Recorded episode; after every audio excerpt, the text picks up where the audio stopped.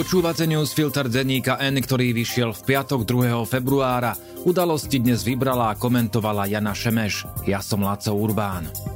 Dnes o premiérovi, ktorý všade vidí profesionalitu, o tom, že od začiatku vedia, že ohrozujú eurofondy, v závere nebudú chýbať správy jednou vetou.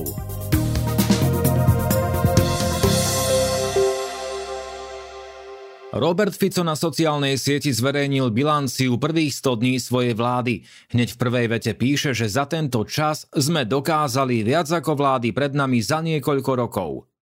Nedá sa nesúhlasiť, vlády pred jeho súčasným kabinetom skutočne nedokázali počas prvých 100 dní vyhnať do ulic 10 tisíce ľudí, vo štvrtok 60 tisíc, aby protestovali proti takej špecifickej téme, ako je zrušenie úradu špeciálnej prokuratúry a trestné kódexy.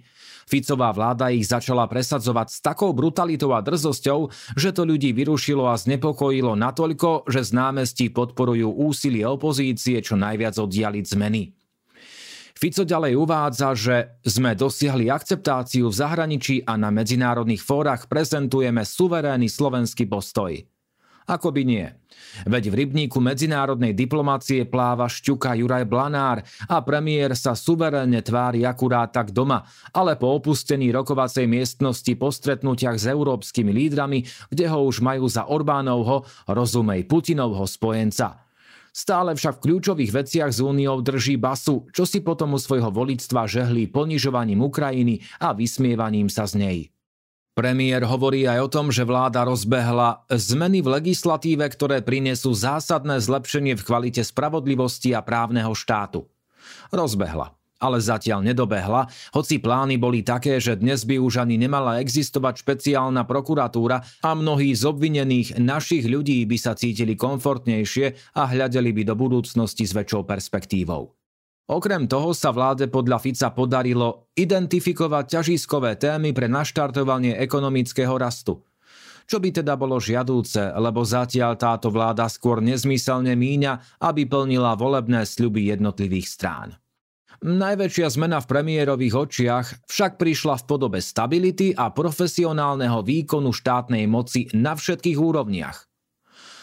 Hovorí predseda vlády, ktorej ministri a ministerky sa buď formou kobercových náletov na úradoch vo svojej kompetencii, alebo tichým vyštvaním zbavujú nepohodlných a nahrádzajú ich ľuďmi, ktorí sa vyznačujú inými kvalitami, než je odbornosť, prípadne pozície dostávajú ako všimné za minulú či budúcu lojalitu. Ficová vláda sa chváli, že za 100 dní sa jej podarilo prijať štátny rozpočet, pre účtovanie niektorých položiek má k nemu výhrady Európska komisia. Neohrozujú nás migranti, Zima nie je práve sezóna, keď sa výraznejšie presúvajú. Dôchodcovia dostanú 13. dôchodok v plnej výške. Prijala sa pomoc s hypotékami. Podľa ministra práce, sociálnych vecí a rodiny Erika Tomáša je o ňu menší záujem, než sa čakalo. A vzniklo nové ministerstvo športu a cestovného ruchu na saturáciu nedoceneného Andreja Danka. Za 100 dní Ficová vláda určite nepriniesla ani náznak pokoja a bezpečnosti, ani lepšie Slovensko, čo bolo motom jej programového vyhlásenia. Časť spoločnosti to od nej ani nikdy neočakávala, časť sa ešte teší z pomstichtivých krokov, urážania Ukrajiny a zdania, že ju nebudú ohrozovať migranti či dražoba. Fico sa sústreďuje hlavne na to, aby ochránil seba a svojich blízkych a zabetónoval sa pri moci. Už sa ani veľmi nesnaží zakrývať to a využil na to každý jeden deň svojho štvrtého premiérovania. 5. decembra minulého roka poslali eurokomisár pre spravodlivosť Didier Reinders a eurokomisárka pre vnútorné záležitosti Ilva Johansson ministrovi spravodlivosti Borisovi Suskovi list týkajúci sa zrušenia špeciálnej prokuratúry a novely trestného zákona a trestného poriadku. Ako kolegyni Márii Benedikovičovej odpísali z Európskej komisie, obsah listu je dôverný. Z následných reakcií komisie, ale napríklad aj Európskej prokuratúry sa však dá vyrozumieť, že v Bruseli z obsahu novely a jej rýchleho presadzovania nadšení neboli. To by nebránilo Ficovmu kabinetu 6. decembra novelu posla do Národnej rady Slovenskej republiky. 13. decembra Európska komisia vyzvala Ficovú vládu a parlament, aby pozastavili príjmanie novely trestného zákona a najmä aby ho nepríjmali v zrýchlenom legislatívnom konaní. Kritický postoj Bruselu sa evidentne nezmenil ani potom, čo v útorok poslanec Smeru Tibor Gašpar ohlásil ústupky v znení novely, ktoré mali zohľadňovať aj výhrady z bruselských úradov. Európska komisia dnes potvrdila, že je stále znepokojená vývojom na Slovensku a pozorne sleduje, čo sa deje. Spomínaná novela by mohla byť schválená už na budúci týždeň. Dôležité bude, čo sa do nej nakoniec dostane. Vládna koalícia sa však tvári, že nie je veľmi čo riešiť. Opravy, ktoré navrhla sú kozmetické, vôbec nemenia filozofiu novely, ktorá pôsobí tak, že má pomáhať korupčníkom a páchateľom ekonomickej kriminality. Ak prijatú novelu komisia vyhodnotí tak, že ohrozuje právny štát, môže pristúpiť k zmrazeniu eurofondov a žalobe. To sa napokon stalo už aj v Maďarsku, ktorému len nedávno po zmenách v oblasti súdnictva a právneho štátu rozmrazili časť zablokovaných eurofondov. Za zásahy do súdnictva pokutu platilo aj Poľsko. Neboli by sme tak výnimkou, ale prípadné zmrazenie eurofondov by Ficovú vládu zabolelo.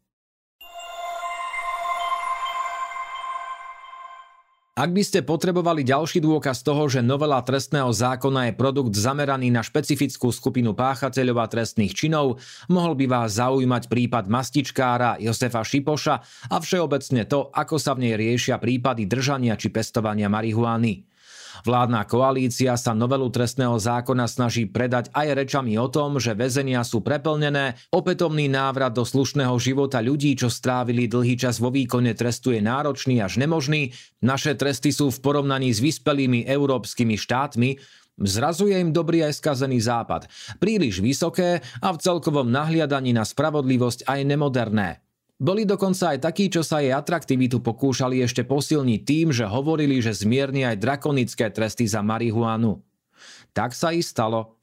V decembri predložený návrh zmiernenie trestov skutočne obsahoval v prípade Šípoša, ktorý bol neprávoplatne odsúdený na 15 rokov väzenia za to, že u neho našli 11 kg marihuany na výrobu mastí, by to znamenalo, že by mohol dostať nižší trest od 10 do 15 rokov, čo je aj tak dosť dramatické a ani zďaleka to nesplňa kritéria akejsi humanizácie trestov či proporcionality na základe závažnosti činov pre spoločnosť. Lenže potom SNS, ktorá mala problémy so zmekčovaním trestov za marihuanu ešte za minulej Ficovej vlády a aj niektorí poslanci Smeru zrazu pochopili, že extrémisti z republiky z nich pre túto zhovievavosť robia zástancov feťákov a v rámci pozmeňovacieho návrhu Tibora Gašpara si presadili iné sadzby. Samozrejme oveľa prísnejšie, čo pre Šipoša konkrétne znamená, že ak by sa tieto pozmeňovacie návrhy napokon zapracovali a schválili, presunul by sa do kategórie 15 až 25 rokov, pričom horná hranica, dnes je to 20 rokov, by sa ešte zvýšila.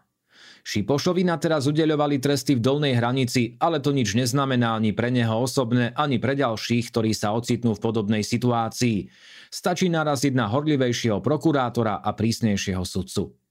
Absurditu a hlavne neférovosť Gašparovho návrhu objasnil Šipošov advokát Igor Rybár, podľa ktorého trest za dopestovanie 4 až 5 rastlín, čo je asi 600 gramov, bude trest ako za znásilnenie dieťaťa, kde je sadzba 7 až 15 rokov, alebo zabitie človeka, kde je sadzba 7 až 10 rokov. Aj to je výsledok toho, s akým úmyslom sa novela trestného zákona rodila, že k nej neprebiehala odborná spoločenská diskusia a ako sa ju teraz koalícia snaží opraviť. V tomto prípade ide o fušerstvo s potenciálom pokaziť životy a vyrobiť ľudí, ktorí sa už nebudú vedieť zaradiť do spoločnosti. A na záver správy jednou vetou. PS a SAS podali návrh na odvolanie ministerky kultúry Martiny Šimkovičovej.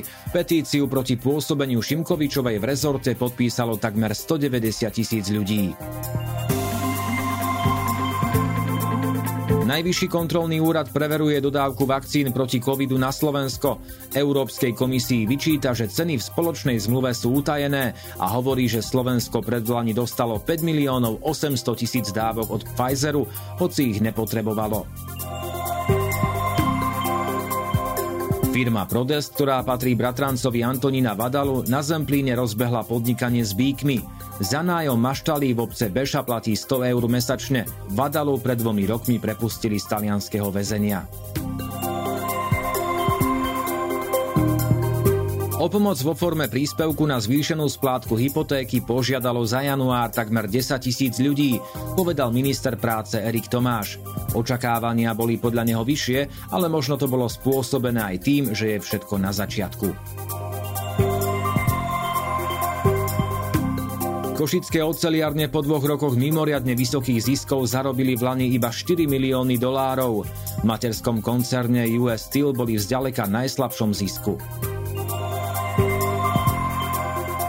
Rozpočtová rada očakáva za tento rok deficit 6,1% HDP. Je to viac, než si vláda stanovila v rozpočte. Rada na rozdiel od nej predpokladá, že schodok stúpne, pretože ministerstvo financí podľa nej nesprávne účtuje energopomoc.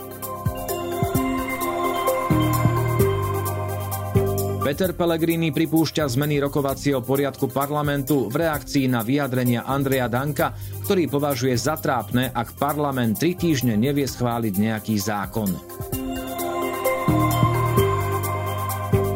Udalosti dnes vybrala a komentovala Jana Šemeš. Do počutia.